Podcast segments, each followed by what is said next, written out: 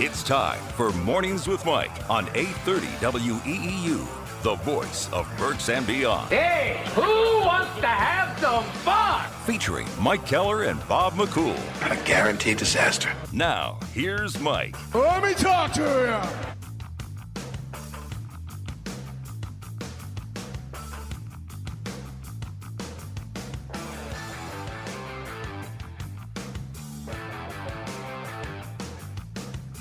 All right, good morning and welcome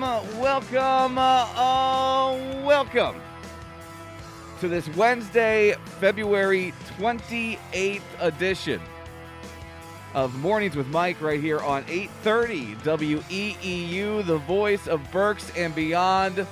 We sure do appreciate you starting off your Wednesday with us, getting over the hump and then getting to the downhill for the weekend. It's just around the corner. Phone numbers if you want to get involved, 610-374-8800.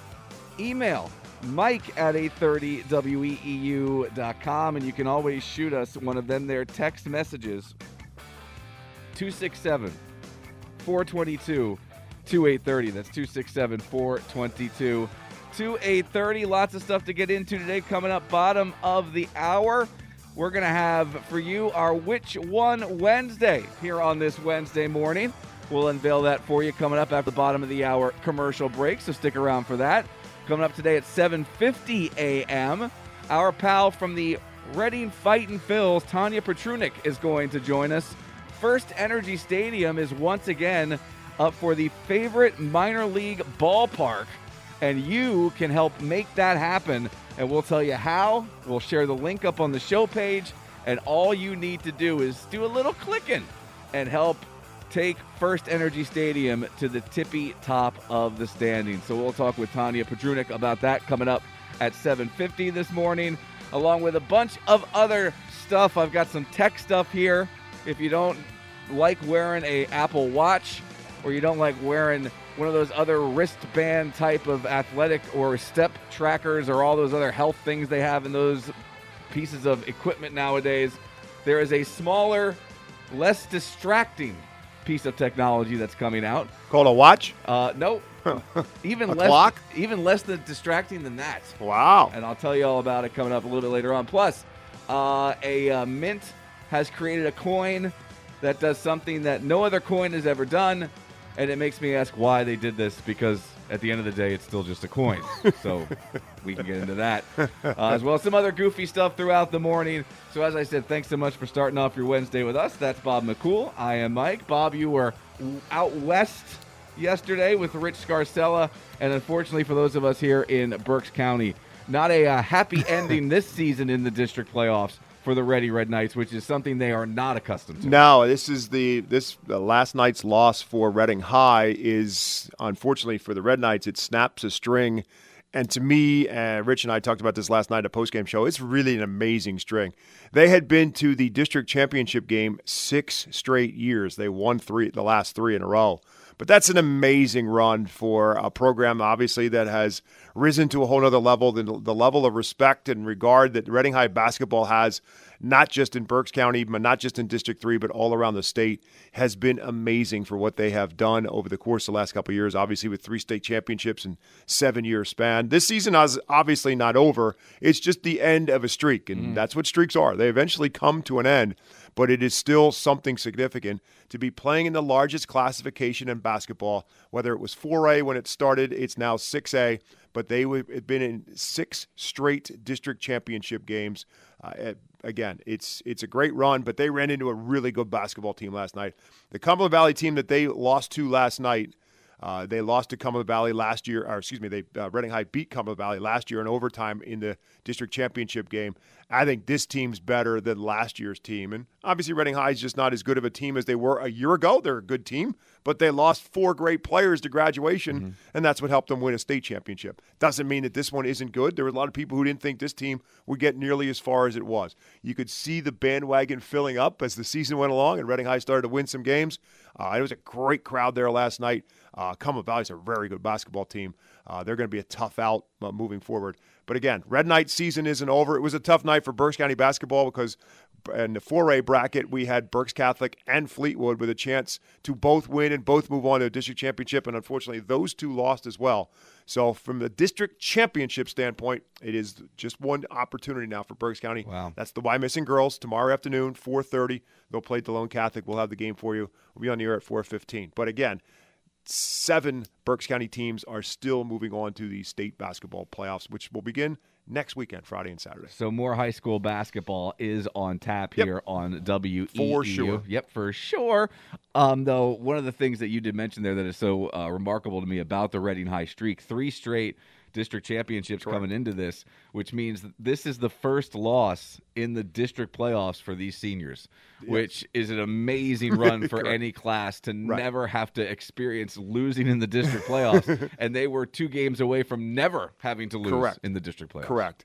And this is what I'll remind people, because I remember it very vividly when it happened. In 2017, a team that had a kid by the name of Lonnie Walker, not sure where he went from there, but I think he's going to be at the arena, maybe. There you go. Maybe he has tickets to the game. I don't know. But that team lost in the semifinal. And people forget about that because eventually, obviously, they went on and finally won the state championship in the memorable run of 2017. That team lost in the semifinal. You get into the postseason, it's about matchups. And depending on how you match up with certain teams, and there are teams that you match up with who are a good matchup for you, and maybe somebody else, it's a bad matchup.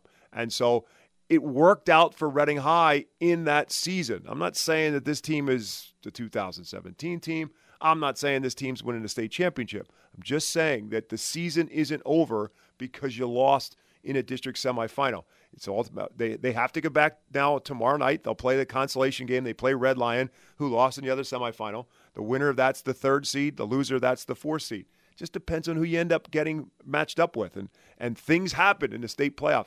That season, everybody thought, well, if they get by Roman Catholic. Well, Roman Catholic that year in 2017 got knocked off by Upper Perkiomen, who nobody saw coming. Upper Perkiomen beat Roman Catholic in the first round. Then Reading High played Upper Perkiomen, and the snowball started to run. Things happen in the state playoffs when it's one and done. Somebody doesn't show up one week, just don't show up one game, and it's over. There's no playbacks. There's no consolations once you get into the state playoffs. You lose, and your season is over with. So there's still a whole lot left on the table in high school basketball. And the hard part is, you know, again, these kids are so emotionally invested in getting to the certain level. Now you lose, and you have to deal with that reality and still play. Well, it's like their 4th season now. As Correct. They work it's exactly what it is. You go through regular season, county playoffs, district playoffs, and then the states. Yeah, and you have to kind of reset yourself with every level that you go in. And it is just one of those games where just because you didn't win a county championship doesn't mean you're not going to win a district championship. And just because you didn't win a district championship doesn't mean you can't go on and win a state championship. Absolutely correct. Nobody remembers that the 2017 Reading Red Knights didn't win the district championship. I would have just guessed they did. 100% Correct. I would have guessed they did. Correct. It's forgotten because they won the ultimate prize, which was the state championship. So that's the piece of it. It's, you know, there's different playoff brackets. You know, if you think about the college game, you might not win the conference championship, but you could still go into the tournament and still get hot and win the whole thing. Same thing with the conference tournaments. Yeah. Correct. Yep. So it's a whole other season when the state playoffs get in. So you got to get in first, and then you got to play, and you got to show up every day. Yeah, that's one of the interesting little tidbits and interesting little factors that basketball brings into play on a lot of levels that you don't see in football. Correct. And and especially, I mean, it's the same in high school football. If you lose in the district playoffs, only district champions advance in football. And so there's no 2nd seed who gets in or the 3rd seed gets in. You lose in the district playoffs in football, season's over with. In basketball, it's different because it's a bigger tournament and there's more teams who get in it. Just like, as we talked about in the NCAA, it's all the same. And you can play multiple games a week, which is the exact reason why. Correct. You wanted to have this many teams in the district football championship. Yeah, we'd be playing football. Be finishing up. Football season's long enough. Yeah. You'd be playing well into the spring. So another exciting game last night. Not the result we wanted, but we do have more hoops for you tomorrow, as Bob McCool said. And then you'll take a little respite for a week. And then get right back into it for the state playoffs. Next Friday and Saturday, once the brackets are revealed by the PIAA, which will happen on Sunday, then we'll figure out where we're going on Friday. We'll have a game for sure on Friday. We'll have a game for sure on Saturday. 5 of the 7 teams play on Friday, and then the other 2, which would be Reading and Reading High boys and Wyomissing girls, will play in the Saturday bracket. So we'll have games Friday and Saturday. So you do know which teams will play which days? Yes, we know which days. We just don't know their opponents yet, and obviously we don't know their sites. Wyomissing for sure will be a home game because they're either going to be a district champion or a district runner-up. I think a couple of them will probably end up with home games, but I'm not going to go out on a limb and say that, because if I say that and it doesn't happen, people will say, you said they were going to be playing at home, and we got tickets already, and we got a tailgate spot picked out in the parking lot. So I'm not going to say you're getting a home game until the brackets come out. So the brackets will come out on Sunday. But the only one I know for sure who's going to, I think a couple of them are going to get home games based on second place or third place finishes.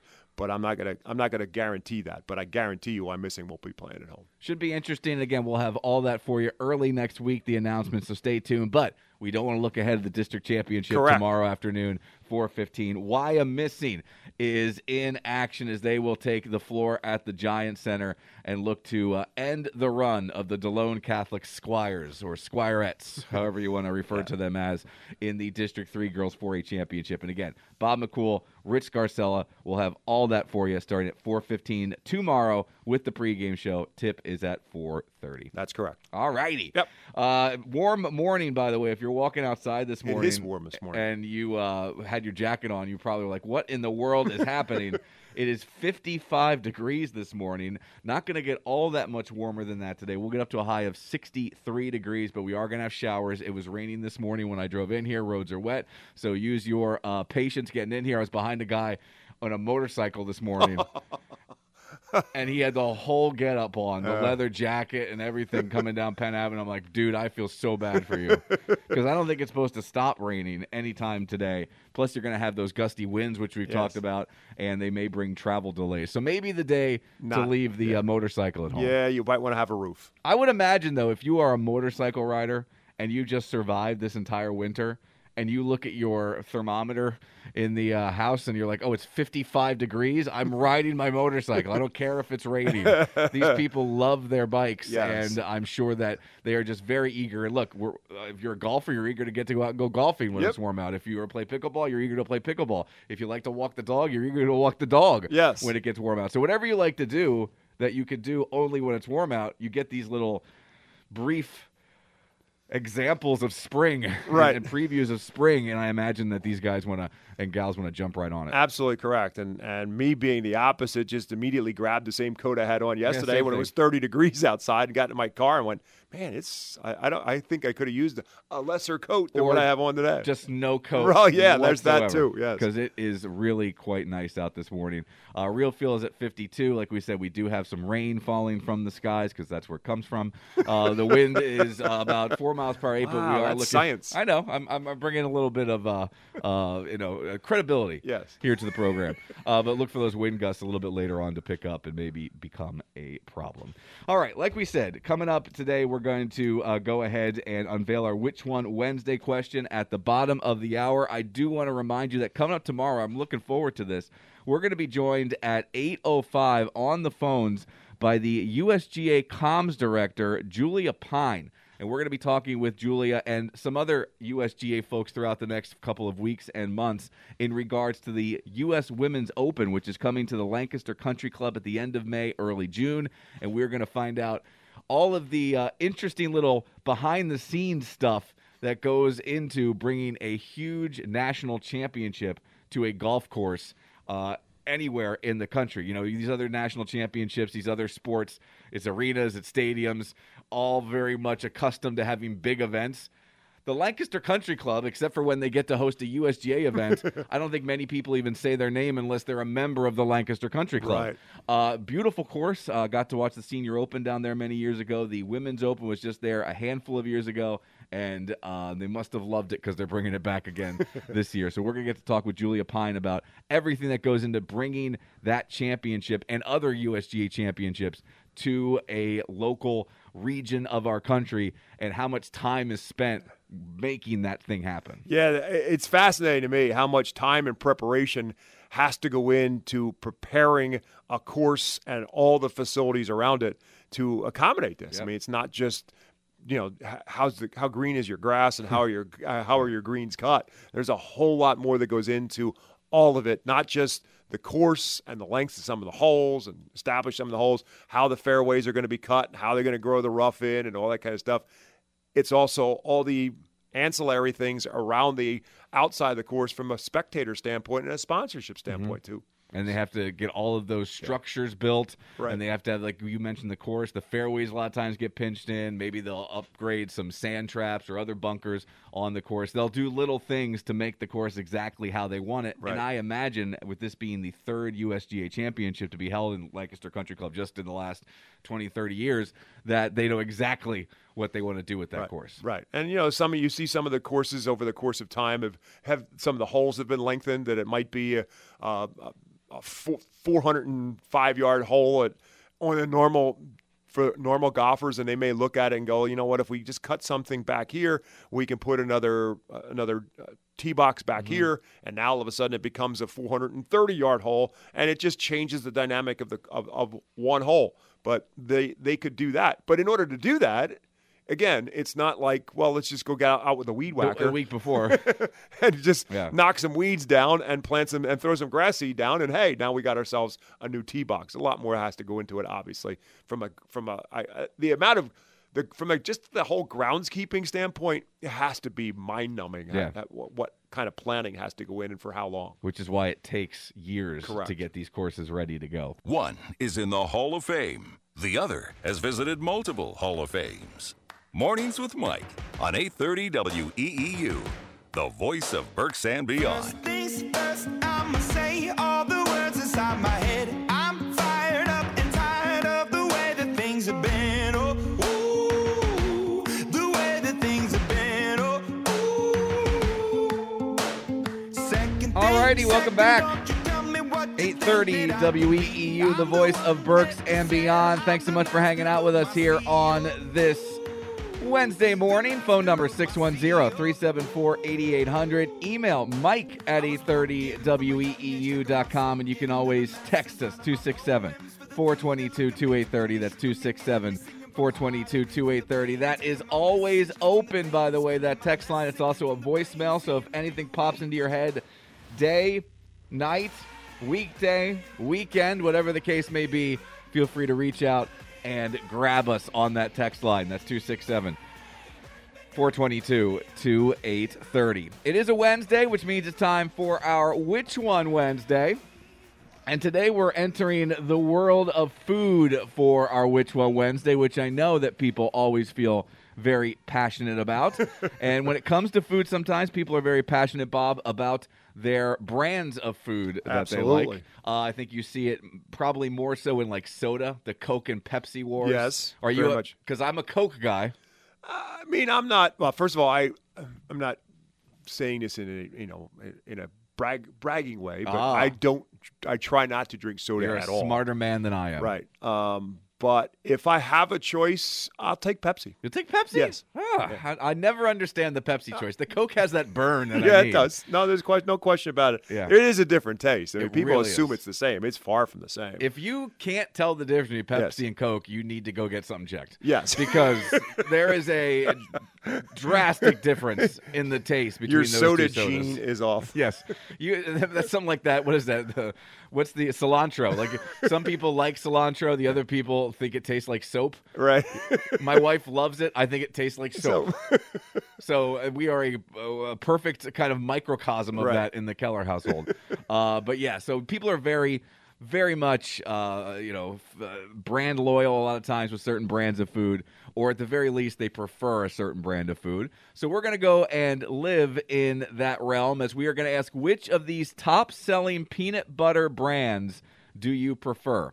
Now, what I have unlike my choice of sodas, I do like peanut butter, and I do eat peanut butter. And do you have a preference when it comes to correct. All right, so hopefully it's one of these that we put up here. So what I did was I looked for a list of the top-selling peanut butter brands, right? Just sells, so you can't really make any other better judgment on what is more popular than what sells the most. Well, that's what makes the sense that that's the most popular if it sells the most. Seems pretty cut and dry, I would say. It's not real deep thinking, which is what we're all about. There's no arguments to be had with that. So we are asking the question this morning, which of these peanut butter brands do you prefer? Now, the top four brands, there was a wild card at three. Yes. I will tell you that, and we did not include that. But if anybody wants to throw that out there, if they have a certain store brand that they are a fan of, feel free to share it with us, because shockingly, three of the four top-selling peanut butter brands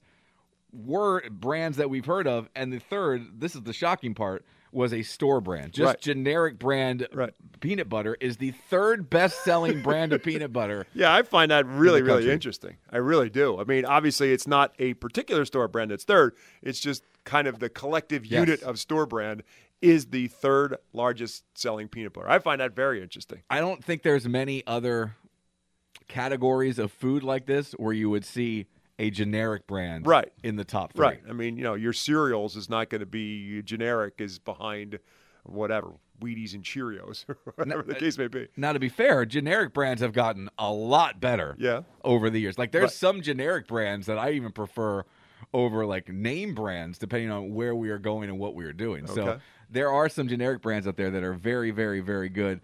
I did not include that in here because I didn't know how to put just store brand. So we went with the three biggies, all right? So we've got Jif, which is the number one seller. Mm-hmm. We've got Skippy, which is the number two seller, which kind of surprised me. Right. And then Peter Pan is the number three seller when it comes to peanut butter. So you expected Peter Pan to be above Skippy? I kind of did. I don't know. I don't see much Skippy in people's houses, although I don't go raiding people's pantries very often either. So I couldn't even tell you. You're more into where they hide their money. Or where their beer is. Well, yeah, that's true. Show me the refrigerator and everything will be fine. But Jif, Skippy, or Peter Pan, and also feel free to vote for one of these three, please, because that's the whole idea of the Which One Wednesday. But also, if you have another brand or a certain store brand, as we discussed, that you are a fan of, feel free to share that as well. So favorite brand of peanut butter, Jif, Skippy, Peter Pan, and then we can talk about some others as well. But of those three, Bob, which do you prefer? First of all, do you prefer one of those three? Yes. Okay. Without question. As do I. I would say as do I. We always have one of these in the house at all times. Absolutely, without question, number one choice, Jif. You know what? I think Jif is going to run away with this. We are also a Jif family. The only time I don't buy, the only time I opt for one of the others is because they may be out of Jif. And so I would go for Skippy. So if you're in a pinch, you would go for Skippy over Peter Pan. Yes. It's only for lack of product would I ultimately choose not to get Jif. Now, I don't have a ton of peanut butter. I really don't eat a ton of peanut butter. But do you think if we did a peanut butter taste test, if I had Jif, Skippy, and Peter Pan in front of you, could you tell the difference? I definitely could with Jif and Skippy.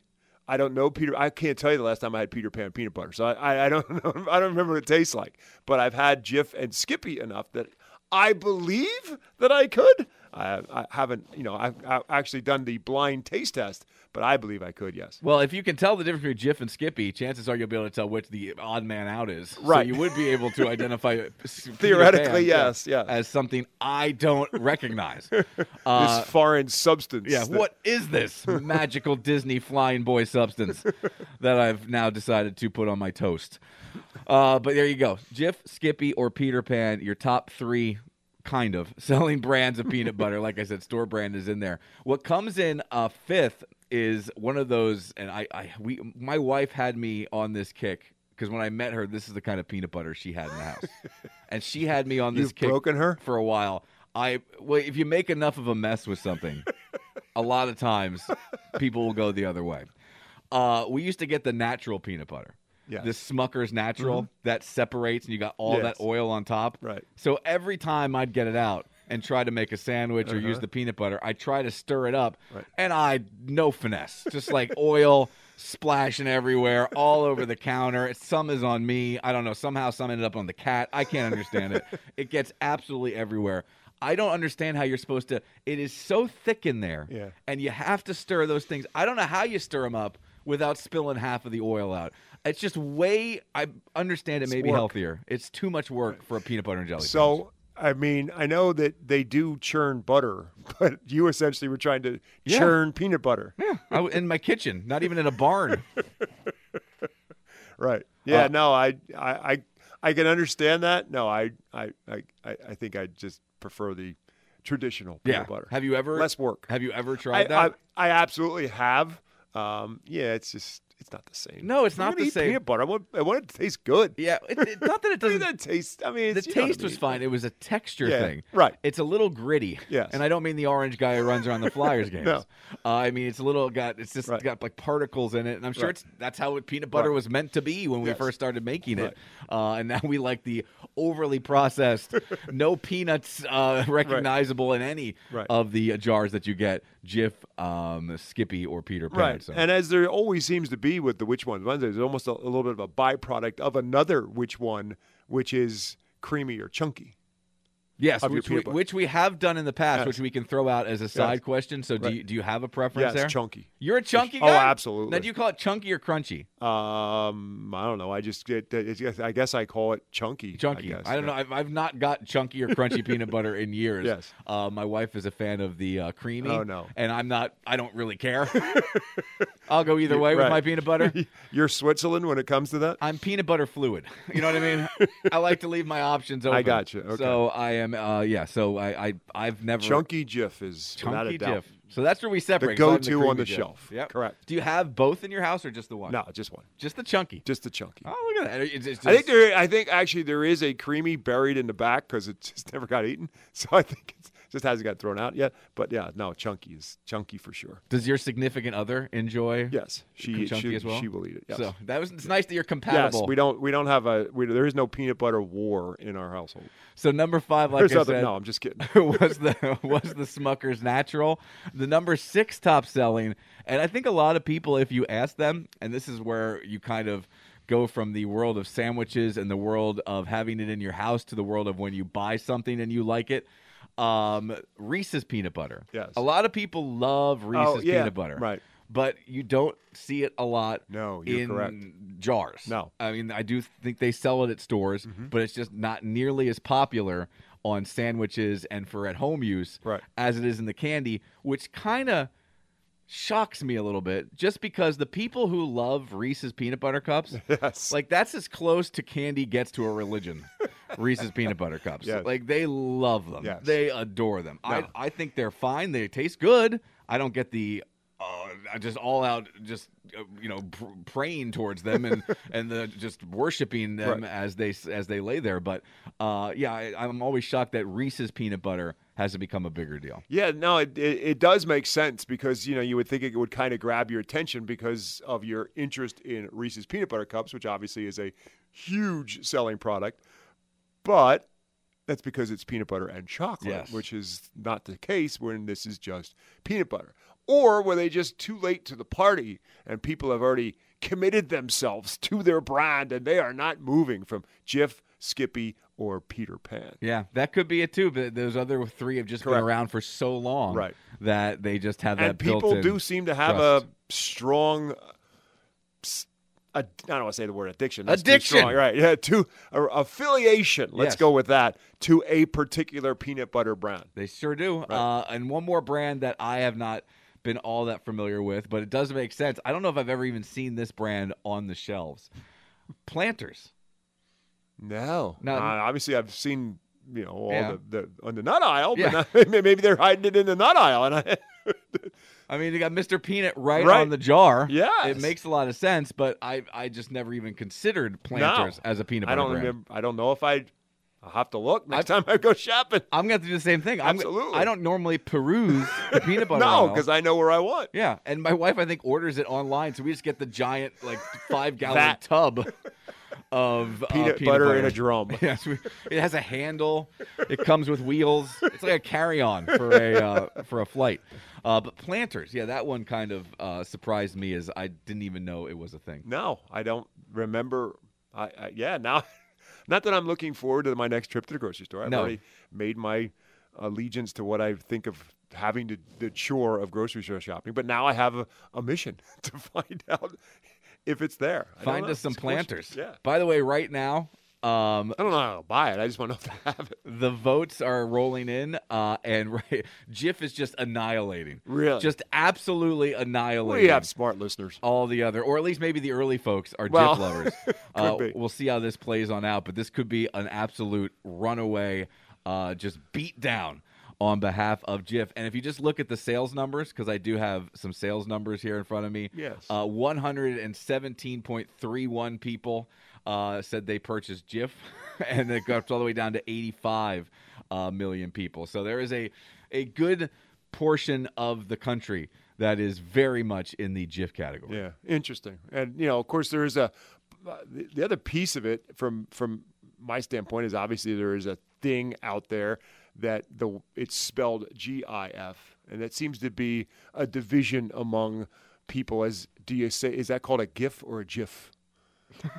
And I always said it's a GIF. It's a GIF. Because a GIF is a peanut butter. Yes, and also GIF is spelled with a J. Correct. And that's a hard G. Yes, I don't understand why people want to call that a GIF. No, I don't either. Don't bring peanut butter into this. Exactly. I am a GIF guy. Don't confuse me. Yeah. We've done that Which One Wednesday in the past too. GIF. I'm going through the archives of Which One Wednesday. No, yes. They're all very good questions that we've asked at one point or another here in this dopey little poll that we run each and every week. All right, so we need your thoughts. Jif, Skippy, Peter Pan, or something else. Are you one of those folks? I would love to talk to a store brand peanut butter person. Yeah. Like, what is the allure of the store brand? And is it just it's a couple cents cheaper thing? Or is it that, no, I actually like the taste? Because there are times I've tried store brands and generic brands because they were cheaper, and then like the taste and found myself going back and getting it, and not just picking it up if I see it, but like searching it out to add it to the pantry. So yeah, it's definitely an interesting the most interesting thing about these results of this survey that I'm looking at. Like I said, is that store brand comes in third. I would have never, ever guessed that. No, I would agree with that. That did surprise me. 610-374-8800. Which One Wednesday today? Which brand do you like? Jif, Skippy, Peter Pan. We need your vote. 610-374-8800. Now back to more Mornings with Mike on 830 WEEU, the voice of Berks and beyond.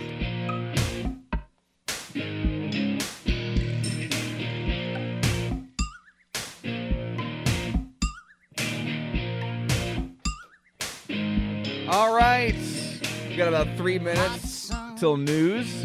Coming up top of the hour, ABC News. Currently 55 degrees right now here in Reading. As we sneak in a phone call here, we're talking about our Which One Wednesday, asking the question today, which of these peanut butter brands do you prefer? So of these three, which would be your choice? Jif, Skippy, or Peter Pan? And then we can piggyback on that. Is there a brand other than those three that you prefer? Are you a creamy or a chunky guy? Do you like store brands? We got so many questions. Lots of things to talk about when it comes to peanut butter. This can be a very sticky conversation. All right, let's go to the phones. Ed is in Reading. Good morning there, Ed. How are you? Good morning. Hello, Dr. McCool. Dr. McCool? Oh, Dr. wow. McCool, I was just wondering if he was in surgery. I know he was last night at the game.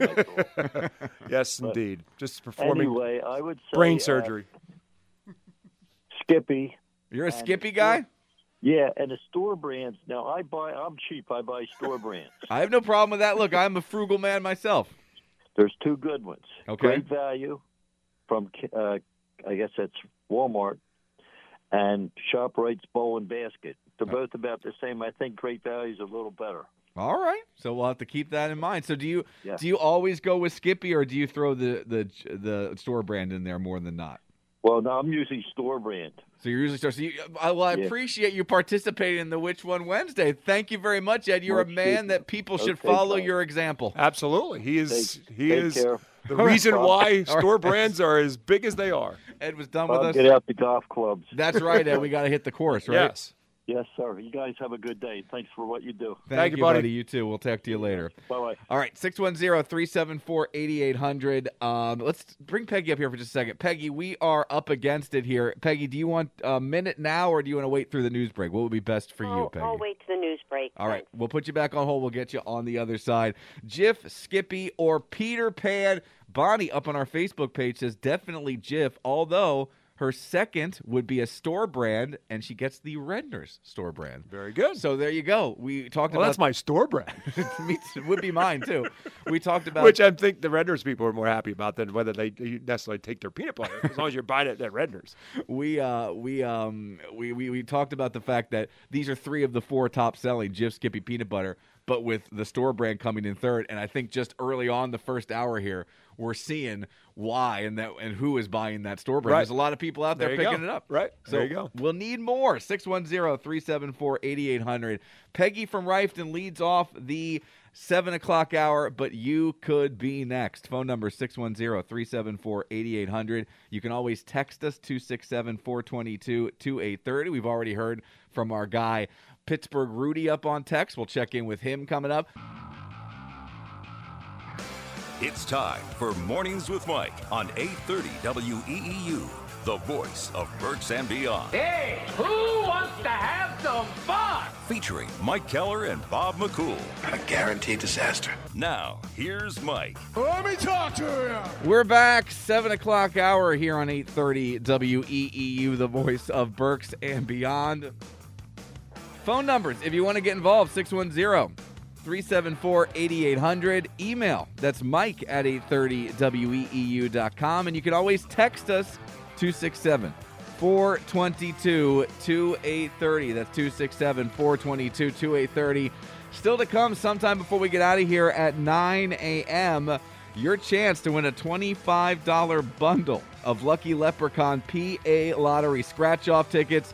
They have 10 top prizes of $100,000. So if you want to get your hands on these tickets and maybe scratch your way to a big pile of money, or maybe more appropriately, a pot of gold, then feel free to keep on listening for your chance to win. We'll tell you when to call. You've got a chance today and a chance tomorrow before we'll have a new batch of lottery tickets to unveil on Friday. Buy a lot of peanut butter.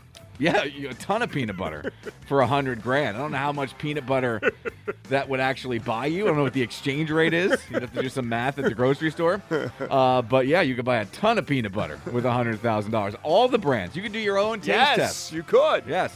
Which, by the way, you could make it to All for Science. We might be doing here because when I mentioned that, apparently the Treases were listening and very excited about a possible peanut butter taste test. So we may have to.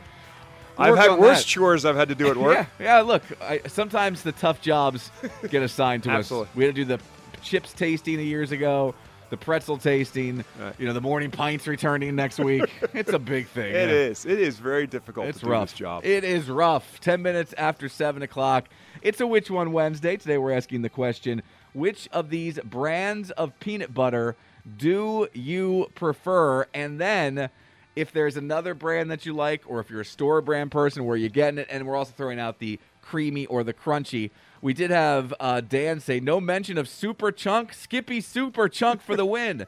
This is not a creamy or chunky thing. I just picked all creamy. Yeah, that's my fault. I threw that monkey wrench in there. No, it's. I think, trust me, the monkey wrench would have came. I've done this long enough to know that there's going to be someone who throws out a little bit of a side or an argument to the Which One Wednesday that isn't there. This isn't we're not diminishing chunky. No. I just went with the creamy images for the peanut butter. Right. Just because it looks, that's more of the generic, what people think of when they think of peanut butter. Right. So if you like crunchy peanut butter and you're a Skippy guy, then by all means, vote for Skippy. Because we're just asking you which brand, not whether it's creamy or crunchy. Right. Now, again, I don't mean to throw mud in the water, but I wonder if anybody thinks that, if I want chunky, I like this brand, but I like creamy in another brand. That'd be a whole nother caveat to the study. Again, that's not where we're going, but I just... Does the style of the peanut butter affect your brand shopping? Would be that's a great question. That is a great question. And then I got to get to the bottom of those people, because how can you like a taste of one? Right. Because it's still the base peanut butter. Yes, that's why I'm asking. Like, is it like Can that make a difference? Are any of you people out there that like Jif Creamy and like Skippy Crunchy? Although the fact that Traffic Dan called it Super Chunk. Like, is that does it have a cape? Is that a level above chunky? I don't know. I guess super chunk. I was super chunk after college for a couple years. All right. That was that's among your friends, though. There was a lot of peanut butter involved in that, too. All right. Let's go to the phones here. Peggy was patient enough to wait through the news break. Hey, Peggy, how are things in Rifton this morning? Oh, they're fine. We're still busy, packing like crazy for our move coming up. Yeah, where are you moving to?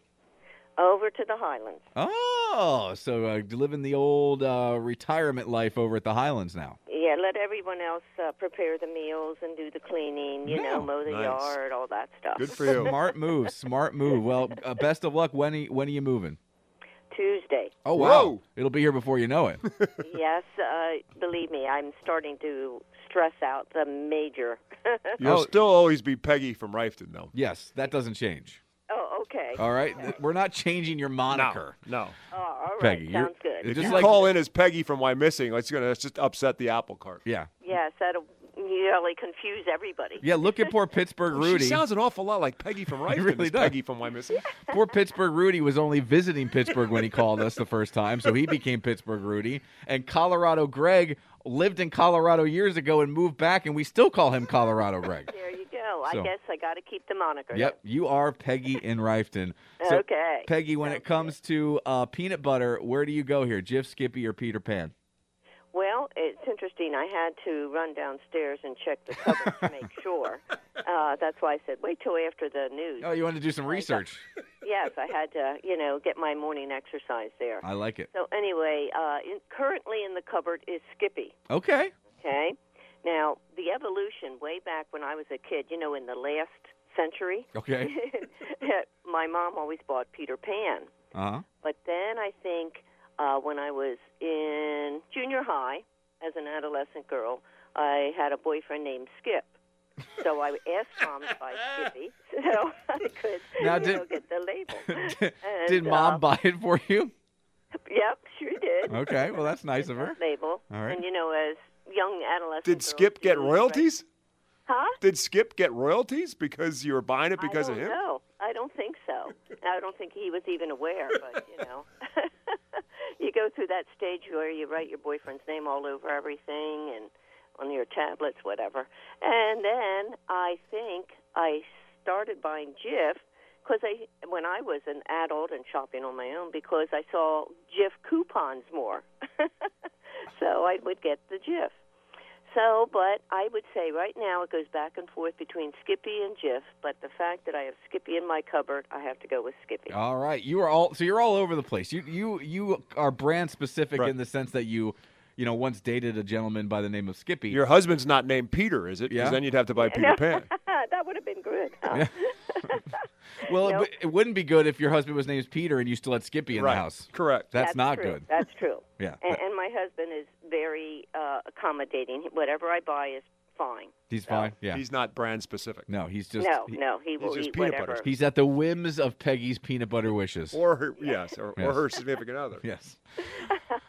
All right, Peggy. Well, I appreciate your vote. You are down for Skippy. Thank you so much, and best of luck on your move. Because look, anybody who's moved knows that it is literally probably the most stressful thing that a human can go through. 35 plus years in one home. So there's stuff that I'm discovering that got pushed way back in the attic that I forgot. I can only imagine because we lived in our last house about 10 years, probably a little bit more than that. And just the amount of stuff that we just picked up and just ended up with over the years. And then you realize, why was I keeping this? And you throw it away. And it's the best thing you can do. So if there's what I always tell people, if there's ever any question, do I need this? The answer is always no. Yep. That's what I told everyone we were moving. Like, if we have to question whether or not we will use this again, we are throwing it away. Well, my two oldest nieces were helping us on Sunday. And my one niece is just, throw it out. Get rid of it. Yeah. And she sent me in a text yesterday to help me keep motivated. She sent me Disney's Frozen, Let It Go. Let it go. That's a great little piece of advice there that Elsa threw at you. Let it go so you can just move easier. So hopefully you did hire movers who are going to come and take all your heavy stuff. Oh, my gosh, yes. And good. If our nieces wouldn't have pitched in, I don't know, at our age, this is you could tell the difference in age. They could keep moving, and they can go up and down stairs easily. They can have the energy, continue. Oh, my gosh. They're just showing off, Peggy. Huh? They're just showing off. Yeah, that's it. Well, the one is bringing her two young college sons this Sunday. Oh, nice. They can do the attic stuff. They can bring everything down from the attic. There you go. That sounds good. Bring it in the muscle. Notice you didn't call us. That's right. That's right. Smart move. All right, Peggy. Well, it was always a great time to chat with you. Thank you so much for holding through the news break, and we'll talk to you again soon, okay? No problem. Take care and have a great day. You too. Thank you so much. Bye-bye. Bye. All right, 610-374-8800.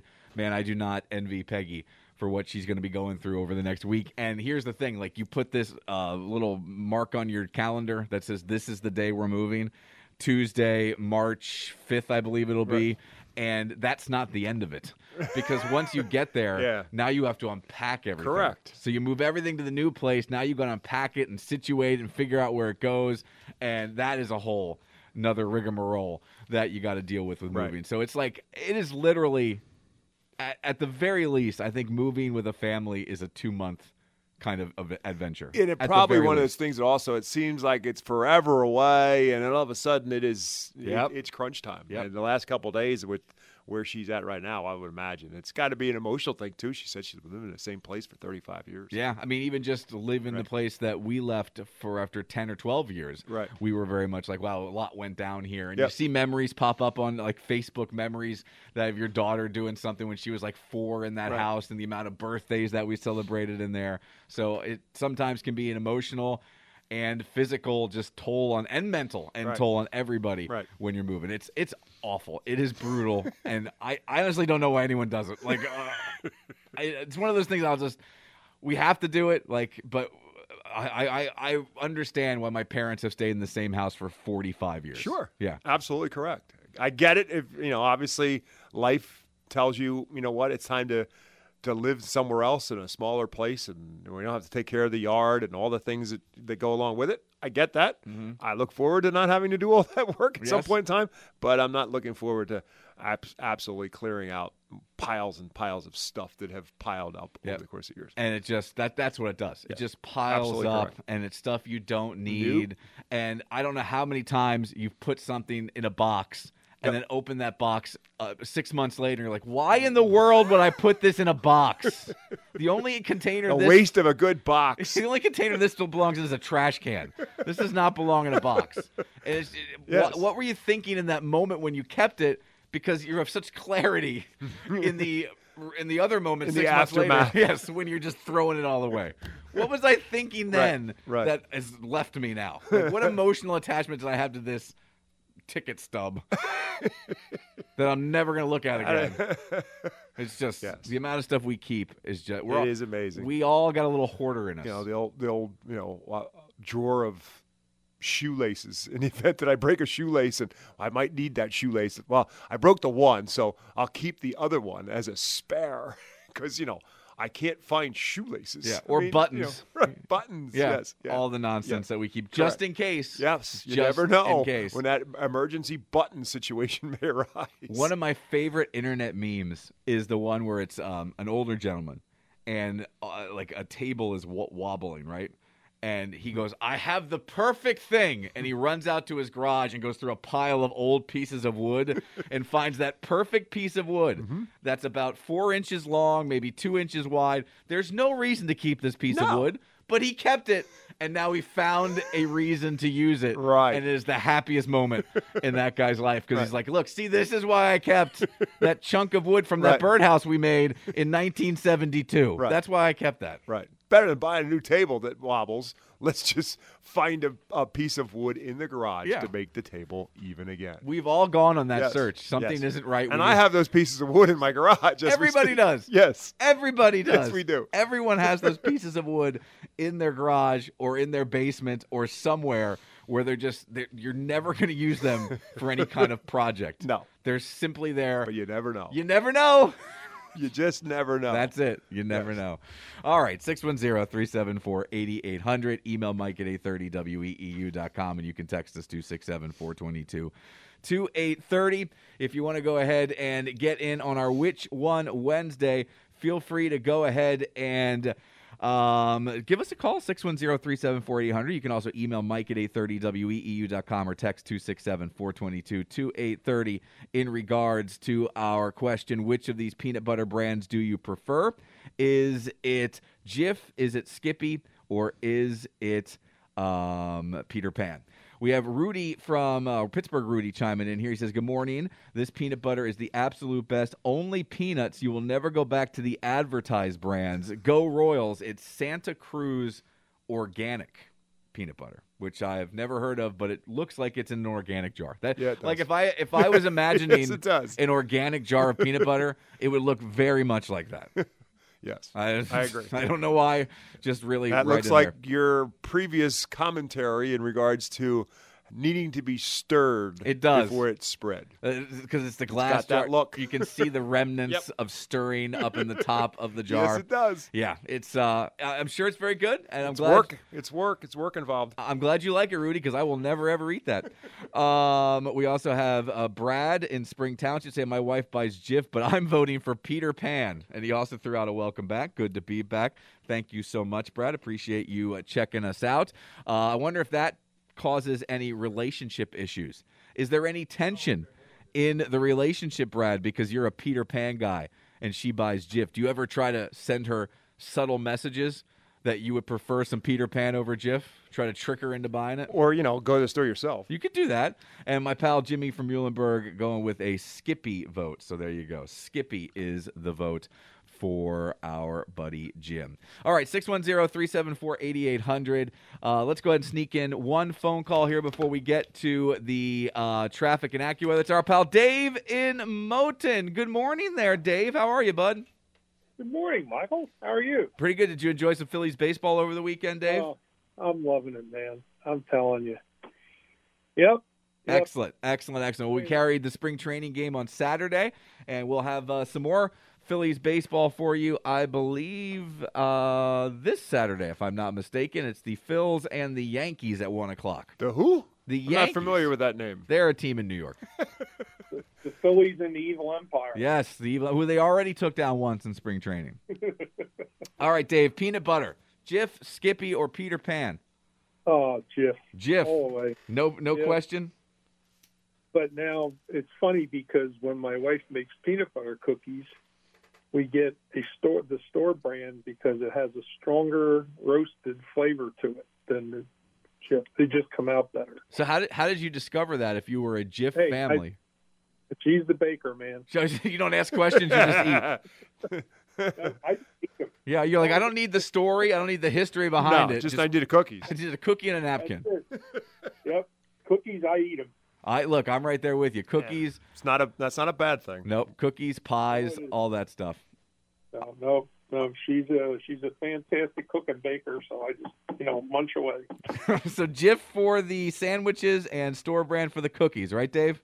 That's it. All right, buddy. Which store brand, real quick? I'm sorry? Which store brand? I don't know. Okay. You don't ask questions. I shouldn't just have asked questions. Cookies. All right, Dave.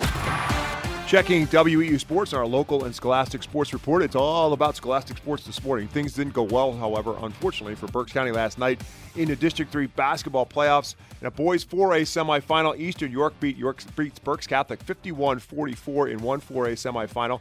Parker 9 led the way for the Saints with 22 in that loss. Fleetwood, unfortunately, falls to Big Spring in the other semifinal. Liam Hilbert with a career-high 24 points, all on threes. 8 threes made for Liam Hilbert last night for the Tigers, who led by 9 points inside of 2 minutes to go in the game, but unfortunately come up short. So now the Tigers and the Saints meet in a consolation game Thursday at Lloyd Wolf Gymnasium at Berks Catholic at 7 o'clock to determine who is third and who is fourth coming out of 4A. Game you heard here on WEU, Cumberland Valley, too much for Reading High in a boys' 6A semifinal. With the 66-47 win, CV snaps Red Knight's string of 6 straight district championship game appearances. Yadiel Cruz had 28 for the Red Knights. Reading now hosts Red Lion Thursday at 7 at the Geigel in a consolation game. The Wyomissing Spartans will be the lone Berks County team to play for a district championship. The unbeaten Spartans face DeLone Catholic for the girls' 4A title Thursday, tomorrow afternoon at 4:30. WEEU will have live coverage from Hershey, presented by Crosskeys Insurance, beginning with the pregame show at 4:15. Sports is brought to you by the Reading Royals. Royals return to Santander Arena Wednesday tonight to face the Wheeling Nailers at 7, and they host Adirondack on Friday and Saturday night as well. For more information and tickets, go to royalshockey.com. It's Jeans with a Sweatshirt and Dockers with a Dress Shirt on Mornings with Mike on 830 WEEU, the voice of Berks and beyond. Live!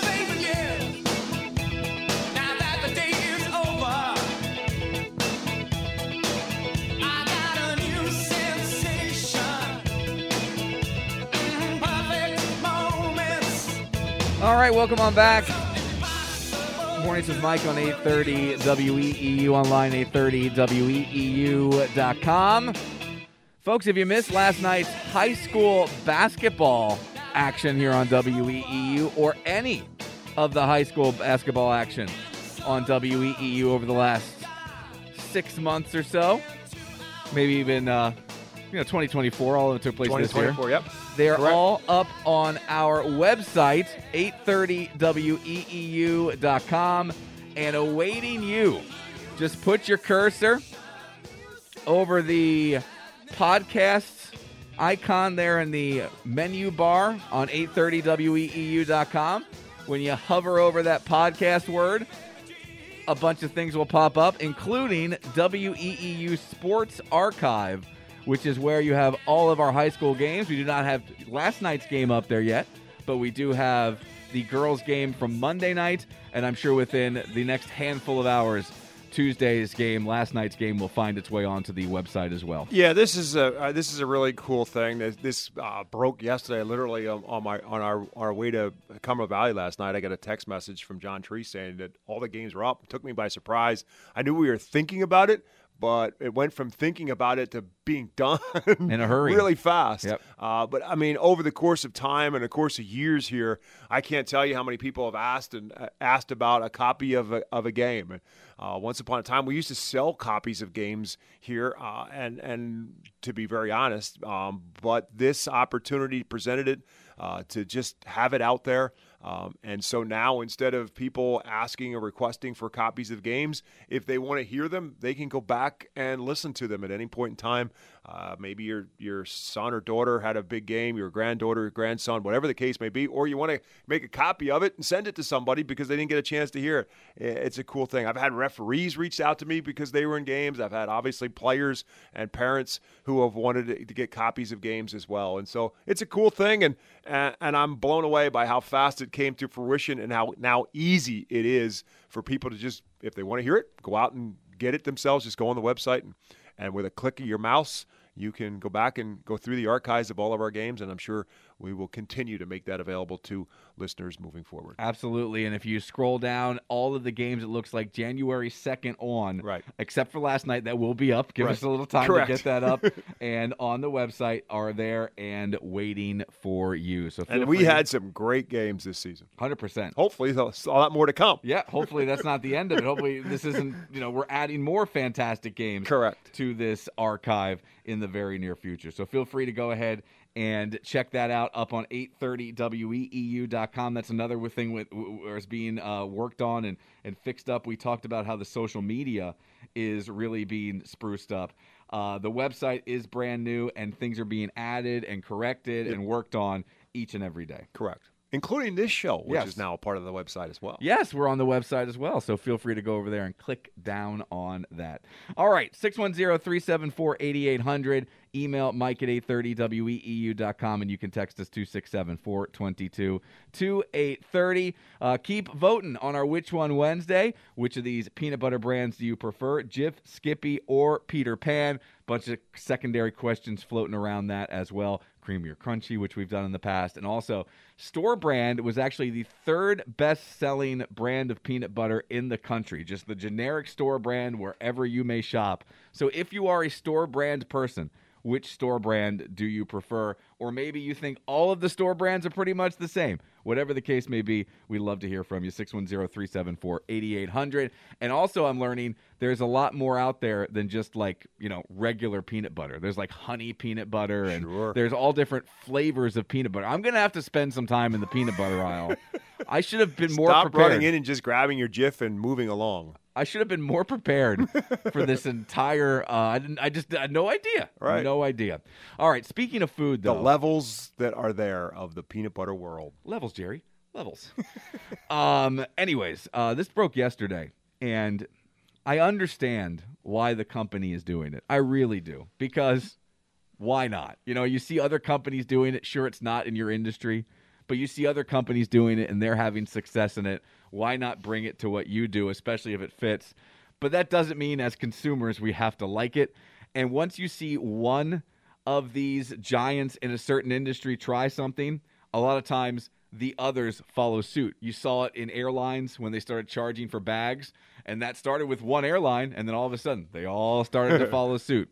Wendy's announced, now this will not take place until 2025. So we have at least 10 months before we have to worry about this. And maybe they'll change their mind based on the reaction that they're getting on social media. But they broke the news on Good Morning America yesterday that they are going to be rolling out what they are calling dynamic pricing. The company stated it will even spend about $20 million on new digital menu boards to reflect these updated prices in real time as they get ready to adapt to a surge pricing model, meaning the price of the food at Wendy's will differ depending on what time of day you visit your local Wendy's. Come on. So much like Uber, and if you want to go somewhere at night, at 8 o'clock at night, you want to go to a bar, it's probably going to cost you more than it would at 2 o'clock in the afternoon. Right. If you go to get a burger at 6 o'clock at Wendy's in 2025, it could very much cost, I don't know how much more, but it could cost more than it would have cost at 3 o'clock in the afternoon. That, I mean... Look, there are certain things that in a situation where that makes sense. That this particular thing makes no sense. It costs the same to make a hamburger at 6 a.m. as it does to make it at 6 p.m. And the price of the meat doesn't change. You're not paying your employees a different rate in the morning as you are at night, I wouldn't think. Mm-hmm. And so, well, in the morning, I'm sure it'll be expensive for breakfast. Right. People rolling for breakfast. Correct. So you'd have to explain to me what would make it more expensive at a different time of day? What would be the rationale for doing that? I'm going to guess that their rationale is during this time, we have to work harder to get everything done, and therefore... Well, we work harder than Bill Saunders. Look how much money he makes. Well, he's got to spend it all on hair products. Well, true. We don't have to have those problems. No, we don't have those problems. This is a hair product-free show here on Mornings with Mike. No hair follicles were covered in anything during the making of this program. But, yeah, look, I don't like it. I don't think it's right. You see it in sports now, too, by the way. You're seeing this in many different industries across the entire world where companies are taking a look and say, look, when this is happening, we have more of a demand for our product, whether it's a better team coming into Citizens Bank Park like the Yankees, or it's a different time of day when everybody wants to go somewhere like for Uber, or if it's like Wendy's where, hey, it's breakfast, it's lunch, it's dinner, whatever those normal times would be for that company. I'm going to guess like breakfast would be 7 to 10, right? And then lunch is probably 11 to 2. And then you probably have dinner from like 5 to 7. So I'm going to guess... And I'm just guessing. These times have not been announced. Mm-hmm. I'm going to guessing those are the windows where you're going to see the prices go up. Now, here is a way. If you want us to buy into this, right, and you don't want to – because I'm a Wendy's guy. Mm-hmm. I prefer Wendy's over – except for Chick-fil-A. Of the burger joints, Wendy's is my go-to as the burger joints go. If you tell me that the base price will be lower than it is now at certain times of day, like am I going to get a deal if I go at an odd time, then maybe – you can talk me into this. Like if the average price throughout the day is going to end up being what it is now, you're going to charge a little bit extra during the downtime. So incentivize you to come at a better time. Thank you. Or at least you're already going to because you're going to charge me the normal price at the downtime. But give me a deal. Yes. If you can back it down a little bit, back it down 20, 30 cents, put it up 20, 30, whatever you want to do. But make it so that if we do come one time during the surge time, let's say we come another time during the off time, it's all evening out. Maybe then you could talk me into it. But if you're going to lower the price because you come at a quote-unquote off hour as opposed to raise the price because you're coming at a peak hour. Mm-hmm. Again, your food is not more expensive to make at that time. So, therefore, to me, you can't cost justify it. You can incentivize people to come at off hours so you can now make your off hours busier. That makes sense. Mm-hmm. But not to just gouge people who come because they come at the peak time. The normal time of Correct. Day. That's, to me, gouging. I agree. And movie theaters have been doing that for forever. Like, right. normally people want to go to movies at night. You go to a matinee, it's a lot cheaper. That's right. And so you build your matinee time. No, that makes sense. That's the – I would love to – We need to run the world. Just a 10-minute conversation. Right. We can work stuff out. Bring Trump and Biden in here. We'll straighten this whole thing out. We'll fix it. Absolutely. Yeah. It took us 30 seconds to get it done. We fixed Wendy's. We can unfreeze Dave Thomas now. Wasn't that the rumor that he was like that they froze Dave Thomas? Probably back with hamburgers. No, because their burgers are never frozen. That's true. Of course not. Yes. 610-374-8800. If you were just trying to call, please give us a call back. We'll hop on the phones right now and get to you. But what are your thoughts on that, folks? The surge pricing, because let's face it, it's going to be something we're going to see more of. I will be curious to hear what kind of since you said that it's going to be 2025, to me that seems as if there's an opportunity for backlash to become a piece of the puzzle. Well, also an opportunity for them to change their mind. Yes, exactly. That if the public says, wait a minute, and then Wendy says, all right, maybe we better not. Maybe we better not do the surge pricing. Let's have another meeting. Yeah. I just don't want to be that person. And you know this is going to happen to people. Like, you're going to be in line. Oh, you're right. I didn't even think about that, but you're right. Yeah. The clock is ticking. Yeah, you're in line. Right. And the person in front of you paid, I don't know what a burger costs. Let's say $7 for a burger. And then all of a sudden, magic time. And then you're in but if you know it, okay, whatever. It's, let's say it's 5 o'clock, and you're in line. It's 4:59. Hurry up! Hanging on the horn, you're honking the horn. Absolutely. Maybe you ditch the drive-through and see if you can run inside. Yep. You still might not get it. Absolutely. But you could be chaos. Standing there, and you could see the prices change as you walk up to the register. Can you imagine? Oh yes. Oh, Berks County's going to explode. Oh yes. Happens. Oh yes. I wouldn't want to be working at the Wendy's at the time. And that's the real crappy part. The people who work, it's usually 16-year-old kids who are just trying to earn a couple bucks to go out in the weekend or to pay a car payment or whatever it may be, and they're the ones that have to deal with the backlash. Yep. Yeah, I told this story last week, I think it was, about the working at a gas station during the gas crunch days of odds and even. And, all of a sudden somebody drives up and it's an even day and he's got an odd license plate. And after sitting in line for 45 minutes to get his gas, I got to say, sorry, sir, can't get it to you. And, you end up being the guy who's literally on the front lines and has to take – That was a government law. It wasn't like it was just something that we decided to do today. It was sorry, sir, it's the law. But yeah, you're right. I mean, that's putting the onus on the people who are working there and not making those decisions. Because if it's a concrete cut, hard and dry time, there's going to be panic because my burger now costs me whatever $1 more in another minute. Yep, and you're going to be upset. You can see customers getting in fights with each other because someone's ordering too slow. I don't know what I want. That is aggravating. By the way, if you go up to the Coke Freestyle machine in Wawa and stare at the menu, everyone is cursing you. Just know that. Just know as we wait for you to decide what soda you want, we are thinking of terrible things to do to you. Just remember that. Checking WEU Sports, Philadelphia 76ers lost for the fourth time in 5 games. Falling 117-99 to the Boston Celtics last night. Celtics have now won 9 straight. Jaylen Brown at 31, Jason Tatum 29 for Boston. Tyrese Maxey remains the one bright shining star right now for the 76ers. He had 32 points in the loss. Philadelphia Flyers unleashed on the Tampa Bay Lightning 6-2. Game was tied 1-1 heading into the third. Tyson Foerster changed the dynamic. Morgan Frost does. Got it to Foerster, steps in, goes backhand, took the shot, and he scores! Oh, one that got through Vasilevsky, and Tyson Foerster has his 7th goal in 7 games. Tim Saunders with the call. The Flyers unleashed 5 goals in that third period. They beat the Lightning 6-2. That wasn't the only excitement at the Wells Fargo Center last night. I guess the lights went out last night at the Wells Fargo Center with the Flyers leading 1-0 and 13:43 remaining in the first period. A section of the building lost power and the game was stopped. Emergency lighting remained on, as did the lighting in about 75% of the building. So after a 9-minute delay, they played in lower lighting than usual. So it was a bit dimmer in there. It must have been more dark on the Lightning's side, defensive side, because they got 5 goals. But, you know, I mean, that's, I guess that's what happens when you beat the Lightning. When you start playing with Lightning, the lights go out. Most of the east end of the building had no power, including the concourses, suites, and the balcony level where executives from both teams, the broadcast booths, and the press box is located. Nice. So I don't know how that affected last night's game on TV, right, but it must have been a little bit of exciting. Apparently a transformer blew during the first period.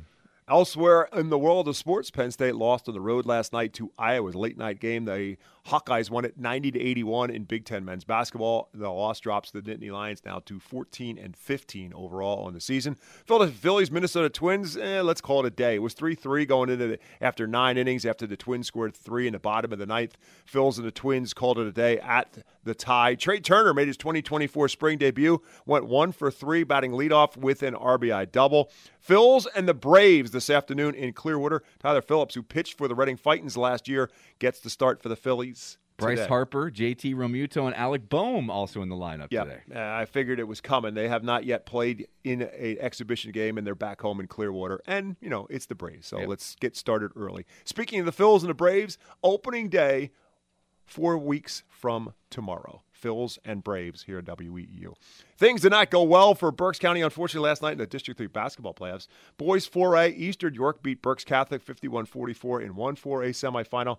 The other, Fleetwood, lost to Big Spring 62-61. So the Saints and the Tigers now meet in a consolation game Thursday at Lloyd Wolf Gymnasium at 7 o'clock. A game you heard here at WEEU, Cumberland Valley, just a little bit too much for Reading High in a boys 6A semifinal. With the 66-47 win, CV snaps the Red Knight string, and an amazing string it was. 6 straight District 3 championship game appearances for Reading High.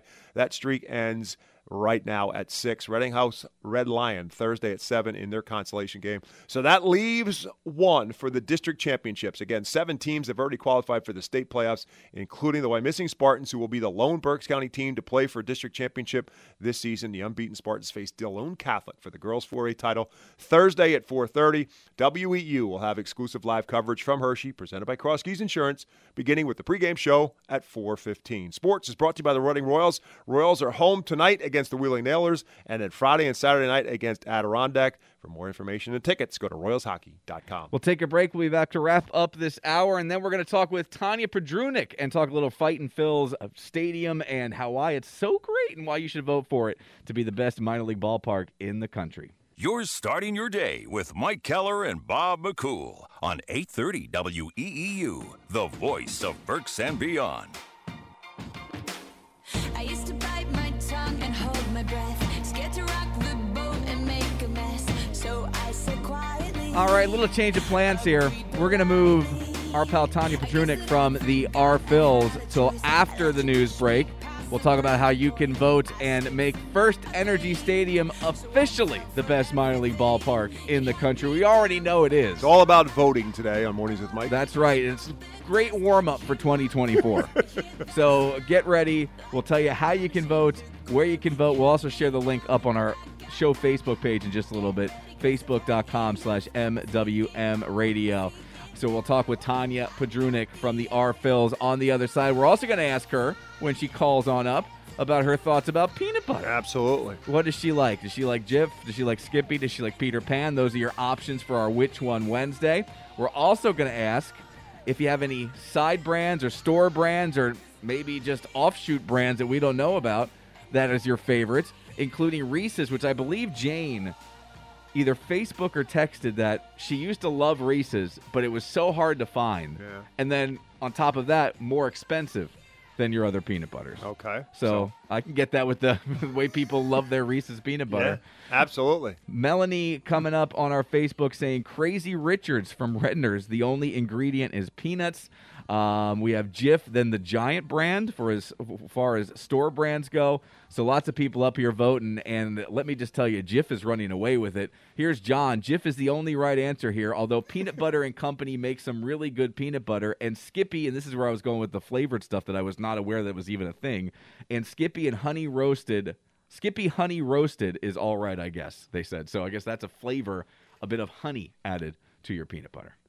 Well, sure. I mean, you know, there's that's the thing. I mean, what how can you tweak it to make it either better or more appealing to different people? Well, the peanut butter and honey sandwich is a sandwich that I recently heard of that I didn't know was a thing. Sure. Yeah. Well, no, I'm sure there's, you know, take the Elvis way and maybe do it with some banana. Why? But now peanut butter and banana, I'm all about. Right.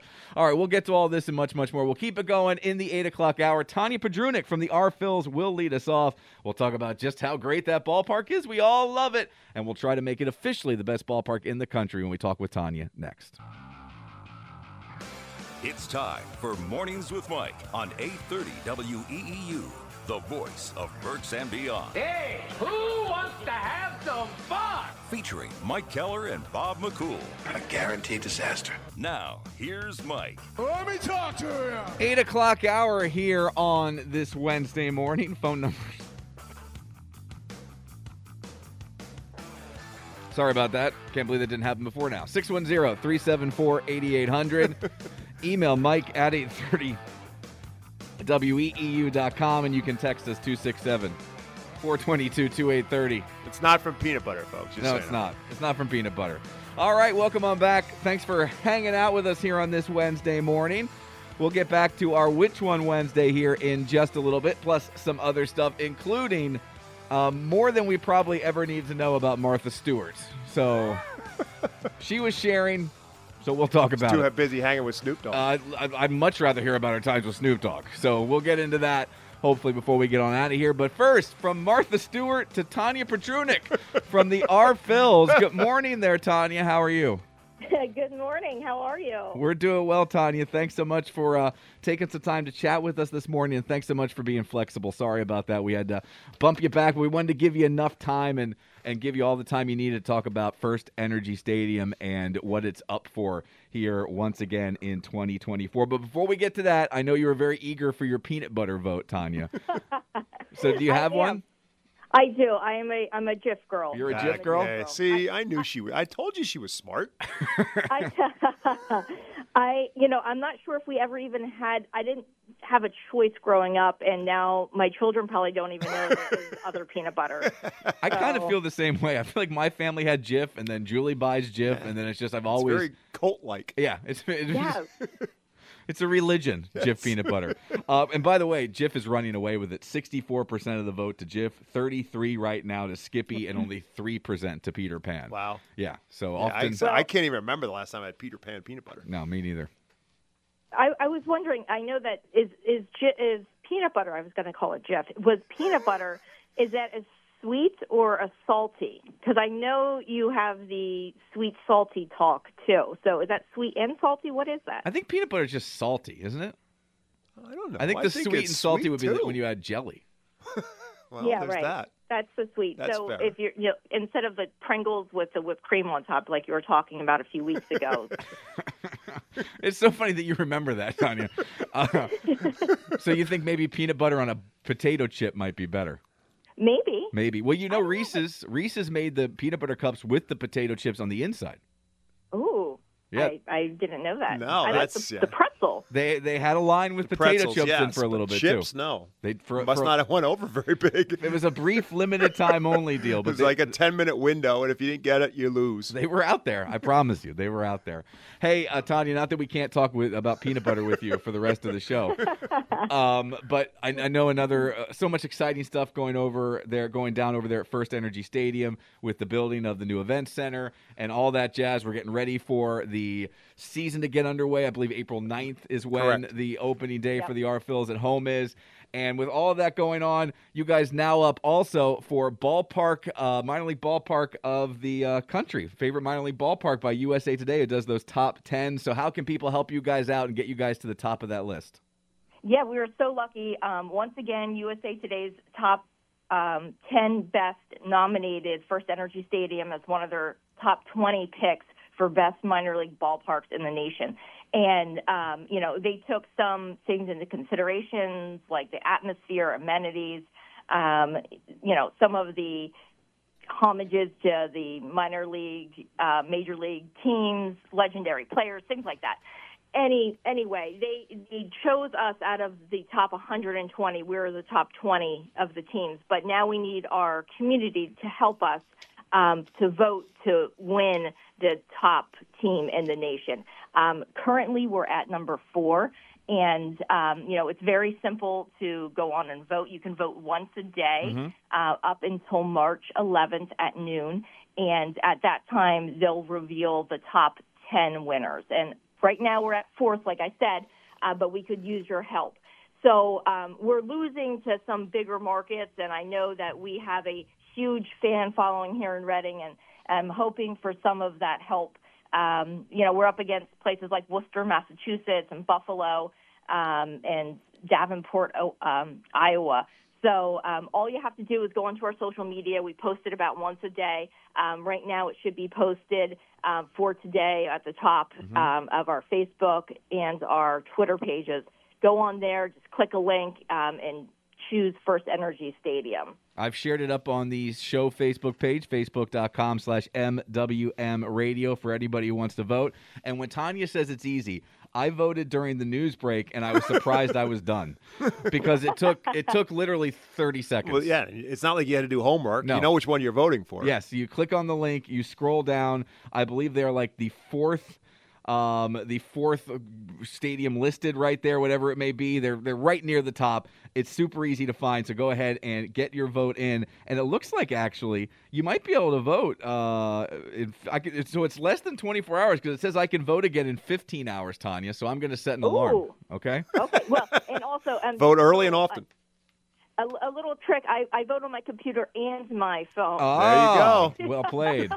So get the 2 votes in. Yes, I get my 2 votes in each day. But thank you so much for having, like you said, like our season starts on April 9th. We are 41 days away from opening day here at the ballpark. So we have a big giveaway. We have a Bryce and Stott walk-up bobblehead that's actually going to, when you press a button, sing his walk-up song. Oh, I love it. It's awesome. It's going to play his walk-up song for you. So it's a little bit different of a bobblehead than we've ever had before. So when you hit the button, you're going to hear this little ditty. Guitar sounds so good. Right? Yeah. Yes. That's it. That's what you hear. Yeah. And then, does it have the whole ballpark singing along? It doesn't. You have to sing with it. All right. Well, if they, on opening day, it might sound like that, and everybody pushes the button on their bobblehead. Yes, you guys should play that. You should play that song on opening day so the whole ballpark can sing along. Oh, my gosh, this is a great idea. I love it. We need to talk more often. There you go. Peanut butter, ballparks, and bobbleheads. Hitting all the high points here this morning with Tanya. So get your votes in. Again, easy to find the link. It's up on all the Reading Fightin' Phils social media. We just shared it up on the show Facebook page, facebook.com/MWM Radio. And click, and before you know it, you'll be able to vote. And it looks like it resets automatically at the top of the night or the end of the night. So if you want to vote once at 11:59 and then again at 12:01, turns out you could do that. So go ahead and fire that up. But it looks like we can, you know, get this surge going, get the momentum moving, and let's climb up those charts and get First Energy Stadium to the top of the list. Tanya, I'm curious. You're the best. Thank you. You mentioned that obviously you're up against some bigger markets and obviously some AAA teams as well. I'm just curious, based on what you know from some of those other stadiums, I would venture to bet that most of those stadiums also are significantly newer than is the legend that is First Energy Stadium. Yes, we definitely have the history and tradition. Correct. And I think that's one of the reasons that USA Today chooses First Energy Stadium on a regular basis is because of the history that we have here, and obviously our tradition for being the, you know, the longest affiliated team between a major and a minor league team. So, we definitely have been chosen from them because of our history. Yep. It is America's classiest ballpark for a reason. Absolutely, and we needed to get to that top spot. So get those votes in. Again, you can vote every day, so every calendar day, so it isn't a 24-hour thing. Every day you can go ahead and vote, so get those votes in. And like Tanya said, if you have multiple devices... There's a way. Yeah, that's not voter fraud. No, because you are following all of the rules that go along with the contest. So feel free to vote numerous times. When you go into work today, grab your coworkers' phones and sneak under their computers when they go to lunch and vote away so you can get all of those votes in and we can get First Energy. Forget about just by March 11th. We should need them to the top of the charts, at least second place by the end of the day today. That's right. And, you know, I always tell all of my coworkers here, you send it to all your text chains because I know you're on 1,000 text chains with 35 people each. So let them all know. Let them know. They're not doing anything but talking. That's right. They can take a second to vote. That's right. That's right. What's that? Look, look, I'm not doing anything but talking either, and I took a second to vote. It was super easy. Exactly. Yeah. Easy. Easy peasy. All right, Tanya, thank you so much. We can't wait to see you out at the ballpark. And I know it's not till March 11th, so we got about 2 weeks left in the voting, about 10 days or so. If you want to give us a call back for the last-minute surge later next week, feel free. Okay, great. Thanks so much, guys, and have a great day. You too, Tanya. Thank you so much. And get some Jif. Celebrate with some Jif. I will. Okay, sounds good. Bye-bye. Bye-bye. There you go. Tanya Petrunik from the RPhils joining us to talk about First Energy Stadium and to get you all to vote for it in the top 10 USA Today list. They take 20 out of 120, she said. Now you guys got to narrow it down to 10. They are comfortably in the top 10, but that's not what they're going for. No, they never go for fourth place or third place for that matter. No, they want to win it, and it's rightfully so, and they deserve to be. It is an unbelievable park. Yep, it really is. Everything they have done to update it and make the accommodations even better over the years. When you really look at the ground they have to work with there and what they are doing with their space, they are using their space to the best of their ability. It is amazing. When you look at the footprint of that, and again, it's something that was put into the city in 1950. And it's still there, it's still going, it's still thriving, and most places, as we're talking about with most these ballparks, it's millions of dollars to be starting from new and something brand new and building something new, and here is a place that has been the ground roots of the place are 50 years old, and they have just added and tweaked and fixed and adjusted, and it's an amazing place to go. And you talk about the history, and she was mentioning that, and why, you know, USA Today always puts them in the top 20 to start with is because of the history and how great the ballpark is. But one of those things with history that a lot of times we kind of overlook. Sure, a lot of ball players have come through there. Sure, a lot of big names have come through there. But you now have families who are bringing their third or fourth different generation to that ballpark. So it really becomes a family tradition to go to First Energy Stadium. So maybe even more so than all the other things we talk about, that may really be the crown jewel of what First Energy Stadium is. Kids bringing their kids and then bringing their grandkids to that ballpark. Right, and if it's just as simple as the history of the game, it's a museum in and of itself. You just walk through the concourse and all the old teams and the pictures of the players who played there going back through the 80s, the 70s, the 60s, and back to the 50s with the Reading Indians and pictures of Roger Maris and some of the great players who have come through. And then you can even walk down to the top, towards the third base line, and you'll see some of the Hall of Fame players who have played as a visiting player as well. You kind of forget about that because you think of the Schmitz and the Boas and the Lizinskis and those guys who came through here, but you forget about some of the visiting players who came through here who are also great players of note. There's also a handful of visiting players who have gone on to become pretty big Phillies over the years. One of them is in uniform today wearing number 3, playing first base for your Philadelphia Phillies. That's very much true. As a former Harrisburg Senator, Bryce Harper came through playing for in the Nationals organization. At like 19, right? He was he was super young when he came through Reading. Yeah, he was obviously the number 1 draft pick and a highly regarded player from the time. He was playing college baseball. He essentially graduated high school early so he could go play college baseball. He's famously on the cover of Sports Illustrated at 16 years old. Child prodigy, if you will, in the baseball world. And you look at guys who have all the talent in the world, like a Bryce Harper, and take it to a different sport, Tiger Woods, but then they're just pushed into the public eye at a very young age to still go on and become Tiger Woods, arguably the best golfer to ever play. I don't think there's anyone who will argue he probably played the best golf of anyone in that year 2000 when he won the Tiger Slam. And Bryce Harper, who, while he may not be the best player in the league, he's definitely a top 5 player in my book in the league, especially impact-wise on the field. So to live up to those expectations is sometimes harder than just reaching that level. No doubt about it. And the pressure that's put on them by themselves and by others, oftentimes it burns them out at a very young age. And you just get to that point where, you know, you've been doing this for so long and there's been so much pressure that it kind of gets to you and it kind of wears you down. But some players actually thrive on it. And Bryce Harper and Tiger Woods are kind of wired that way, that they accept the challenge of it and they seek to be the best. Yep. And they were touted as the best at a young age. And like I said, to live up to those expectations sometimes is the hardest thing you can possibly do. All right. So vote for First Energy Stadium. It's not just on the show page now. It's up on the station page, facebook.com, and search for 830 WEEU. Make sure you vote. We'll get it up on all the other social media as well. But look, we all love the ballpark. Whether you go as a season ticket holder, whether you go to one or two games a year, everybody who goes to First Energy Stadium has an awesome time, and let's celebrate them by getting them to the top. Yeah, and now you're going to have a reason to go more often. Obviously, with the Redner's Event Center, it's going to be that thing's going to be open 365 days a year when it finally opens up as an event center. It's going to be available. So a lot more things are coming to First Energy Stadium, and they do so many other things. You may go to the First Energy Stadium for things that are not baseball. I mean, they have concerts there, they have shows there of different kinds, and now they're going to have events there as well. So it's a place to go and a place to see. Yeah, I'm very eager to see the view from the event center, just because I've sat in not every seat, but just about every section of that ballpark over the years. And I've seen games from every angle of that ballpark. That is an angle where you have not seen a baseball game from. No, not unless you climbed a brick wall from Center Avenue. Yep. You didn't get a chance to see from out there. Absolutely true. It is a really amazing facade, and it is also amazing how it looks. Like it's been there all along. It does. It really does. It just looks like it just fits right into the ballpark.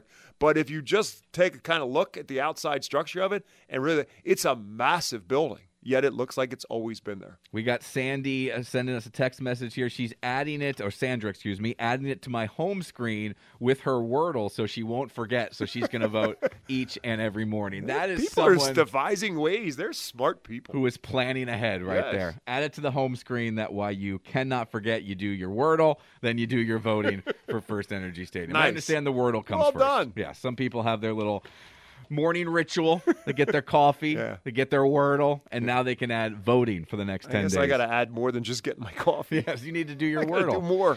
All right, it's a Which One Wednesday. We're asking you which brand of peanut butter you prefer. Do you prefer the Jif brand? Do you prefer Skippy, or do you prefer Peter Pan? A bunch of other side questions as well, creamy or crunchy. Store brands are very popular. It turns out they are the third best-selling brand of peanut butter overall in the country. So if you have a store brand that's your favorite, what might that be? So get those votes in up on our Facebook page, facebook.com/830amweeu, or you can text us 267-422-2830. By the way, I mentioned the Reese's with the chips inside. They are still available, so you can still get them. It is a Reese's peanut butter cup with just potato chips stuffed inside, crinkle ripple potato chips stuffed inside. It's an interesting I'm sure it's dynamic. Okay. Yeah, it's a big bucket of is what it is. It is a big bucket of okay. Live, local, life. It's Mornings with Mike on 830 WEEU, the voice of Berks and beyond.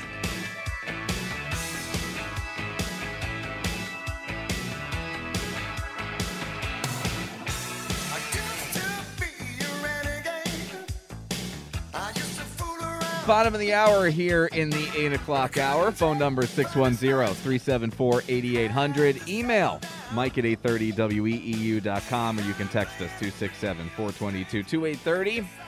So Which One Wednesday, we're asking which brand of peanut butter you prefer. It's Jif, Skippy, or Peter Pan. You want to chime in on that, feel free to give us a call. We've also talked about surge pricing at Wendy's and how the fast food chain says they want to start testing that next year, and your thoughts on paying more for a Wendy's burger or fries or chili or baked potato, depending on what time of day you visit that store. So if you want to chime in on that, feel free to give us a ring on that. Jake in Shillington texted in regards to that. If peak employees got paid more, I'd be on board.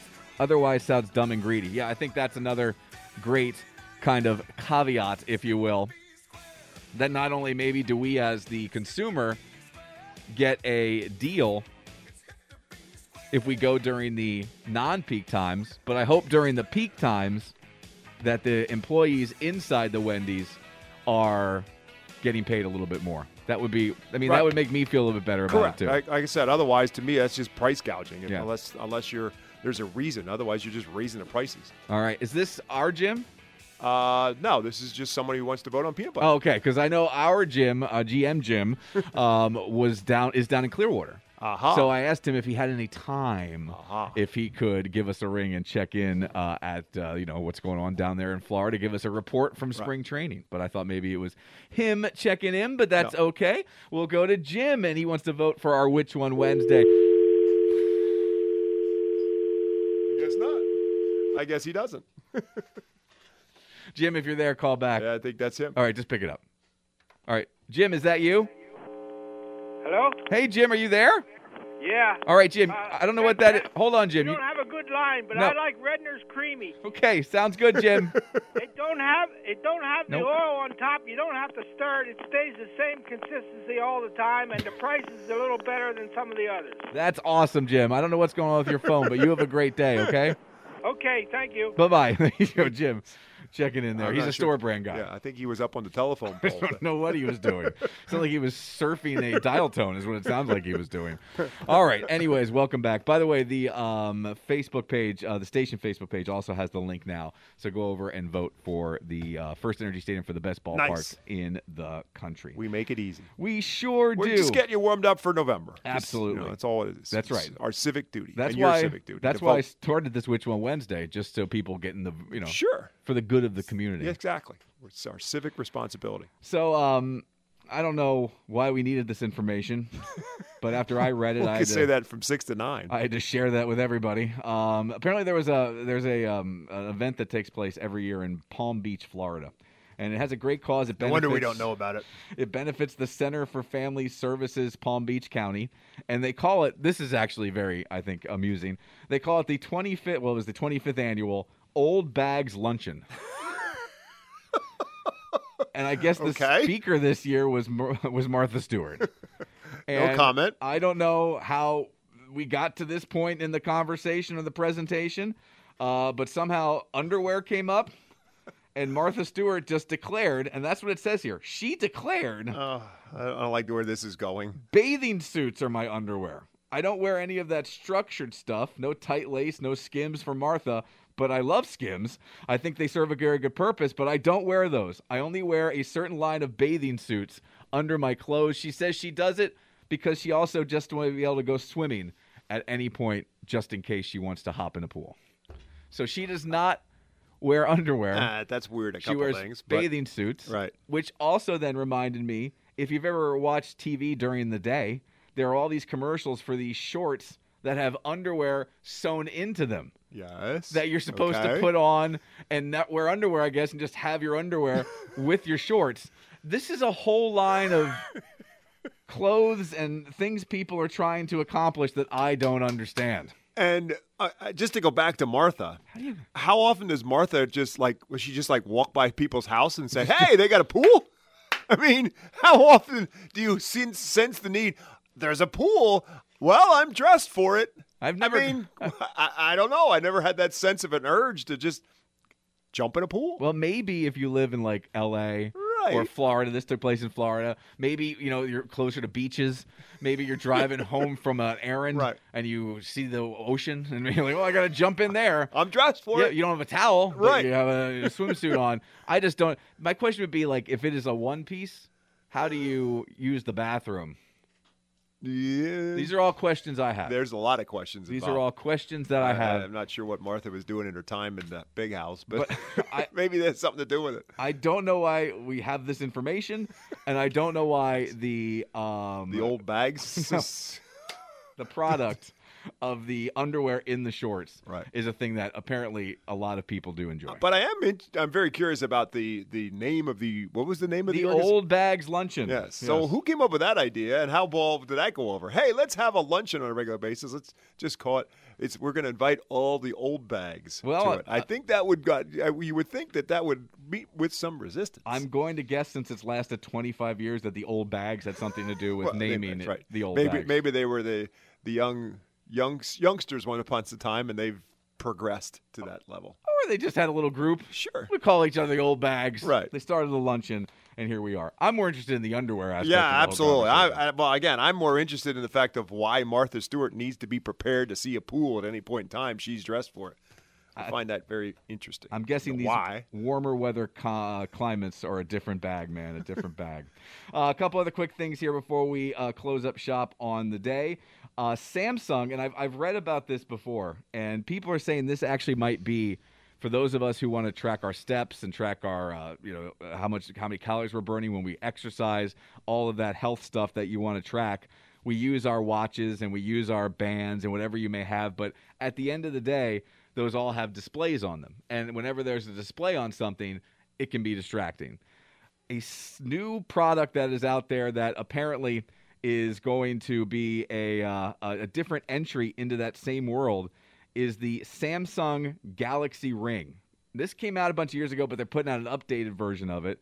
And you get everything that you would get from a smart wearable. Tracks your heartbeat, tracks your respiratory rate, tracks your sleep, tracks your movement, all of that stuff, but it doesn't have a display. So all it does is collect data and then sends it to, a website or your phone. At the end of the day, there will be a display attached to it, right? But it's one less distraction that you have on your body on a daily basis. Okay. Like it just kind of is there.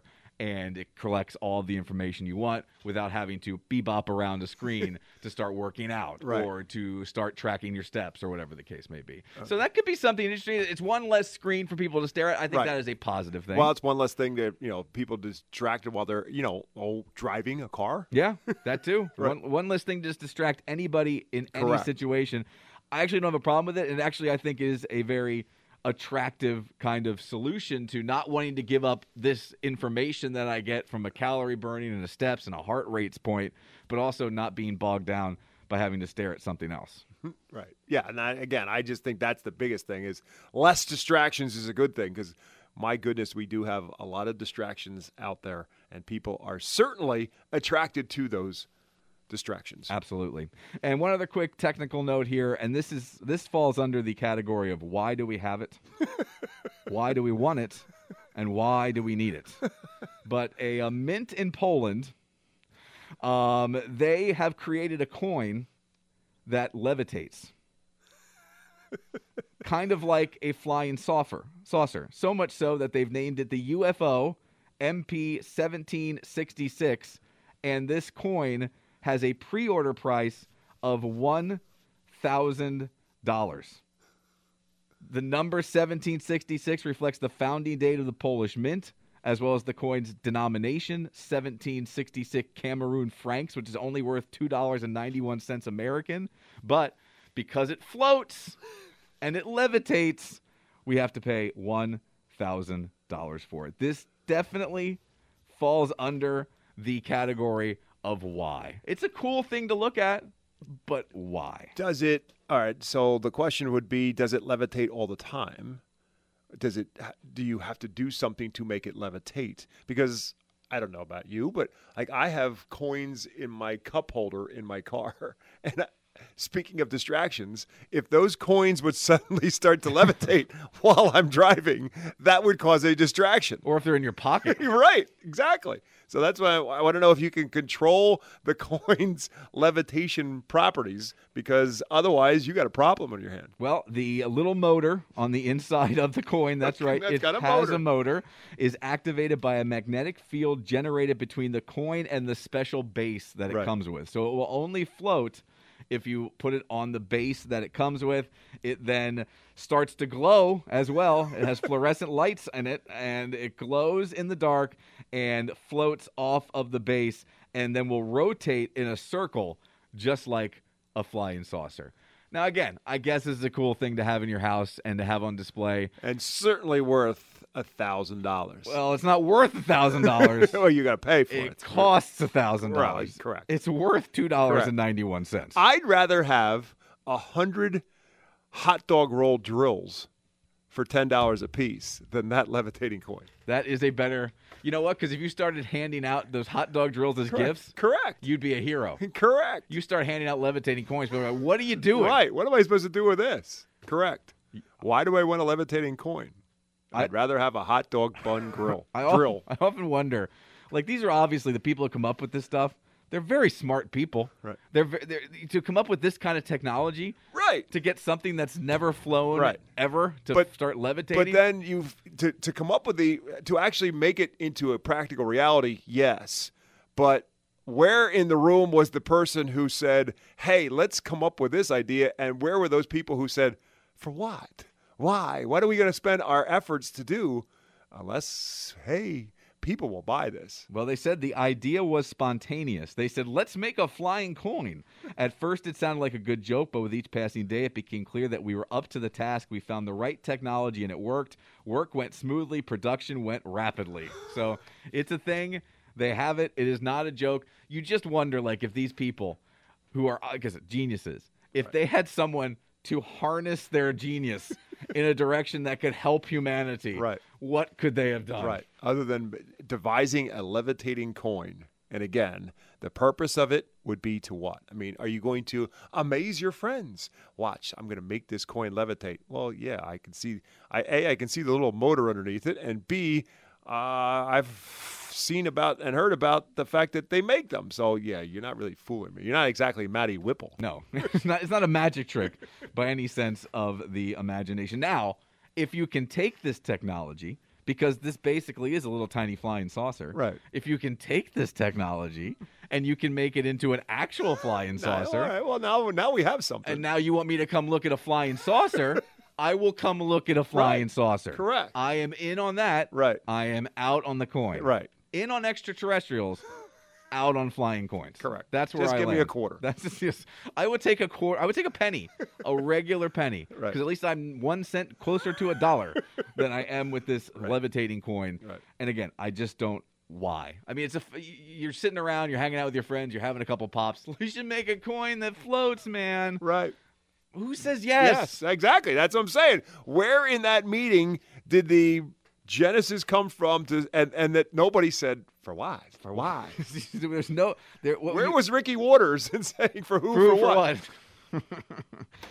What you realize is there was no common sense in that. Correct. Room. Common sense had just smart people who know how to come up with devices that look like little UFOs. Well, we all have those friends in our life who we know are much smarter than us. Yes. But you watch them get around their daily just movements. Yeah, I know far too many of those people. And you're like, man, I don't know how you get through a day. You are so much smarter than me. Yes. The grades and your job and your pay definitely show that. But let me tell you. I cannot understand how you make dinner. Yeah. Tying your shoes, not so much. How do you get your pants on? Sometimes I just want to ask people. I love these people, but like you got all the brains and no common sense. Correct. All right, we're getting ready to wrap things up. Bill Saunders and feedback coming up next. But before we go, one last thing to take care of. Here we go. Money talk. Here comes the money. Money, money, money, money. Dollar, dollar. All right, 610-374-8800. Bob, which caller are we looking for here? Number 2. Caller number 2 gets a $25 bundle of Lucky Leprechaun PA Lottery scratch-off tickets and has a chance to scratch their way to a $100,000 victory. We'll meet them on the other side. We'll be back. Don't go anywhere. Wake up. Mornings with Mike is on 830 WEEU, the voice of Berks and beyond.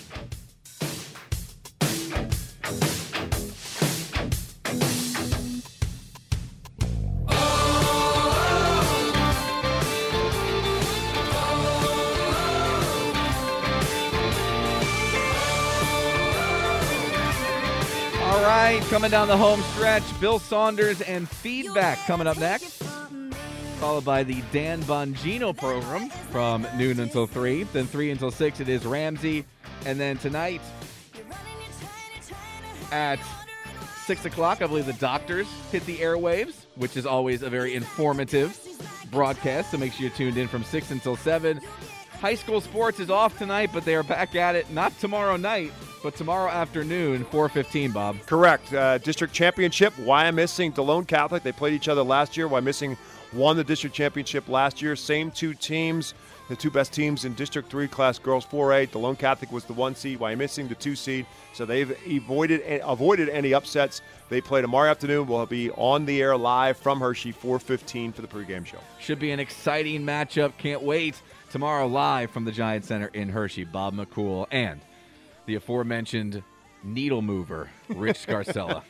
All right, let's go to the phones and meet our winner of a $25 bundle of PA Lottery Lucky Leprechaun scratch-off tickets, and that is Tim. Hey there, Tim. How are you? Pretty good, Mike. Love the show. Thank you, sir. Congratulations. You got yourself that $25 bundle. You now have a chance to scratch your way to a $100,000 victory. Go ahead. It only took about 10 years since you've been doing this to win them. Well, we haven't been doing the lottery quite 10 years, but probably 5. It was at least 5. Yeah, you're right about that. Probably 5. Well, I'm glad you finally got through, Tim. See, you never give up, Tim. Never give up. Persevere. Never give up. That's right, my buddy. All right, hey, do you have a peanut butter preference? Yes, I do. Skippy. You're a Skippy guy? And, but... They don't make a to-go thing, so I sometimes buy the chips to go for the lunch. Oh, the little cup, guys? Oh. Yeah, the little cup. Yeah. I'm hearing from a lot of people are saying they have Jif or Skippy, and then they have store brand for their dogs. Yeah, I like Redner's store brand. That's not bad, too. Yep. Depends where I'm shopping at the time. I got you, Tim. Well, you have a great day. Enjoy that peanut butter, whatever it may be, and we'll talk to you again sometime soon. Your tickets are downstairs, okay? Okay, thanks, Mike. Take care, bud. Bye-bye. Yep, bye. 610-374-8800. Email Mike at 830weeu.com, and you can text us 267-422-2830. The voting for our Which One Wednesday stays open until 6 a.m. tomorrow morning. We'll have the votes for you. Do we have a call? Let's just sneak this guy in here. Good morning, WEEU. You're on the air. What's your name?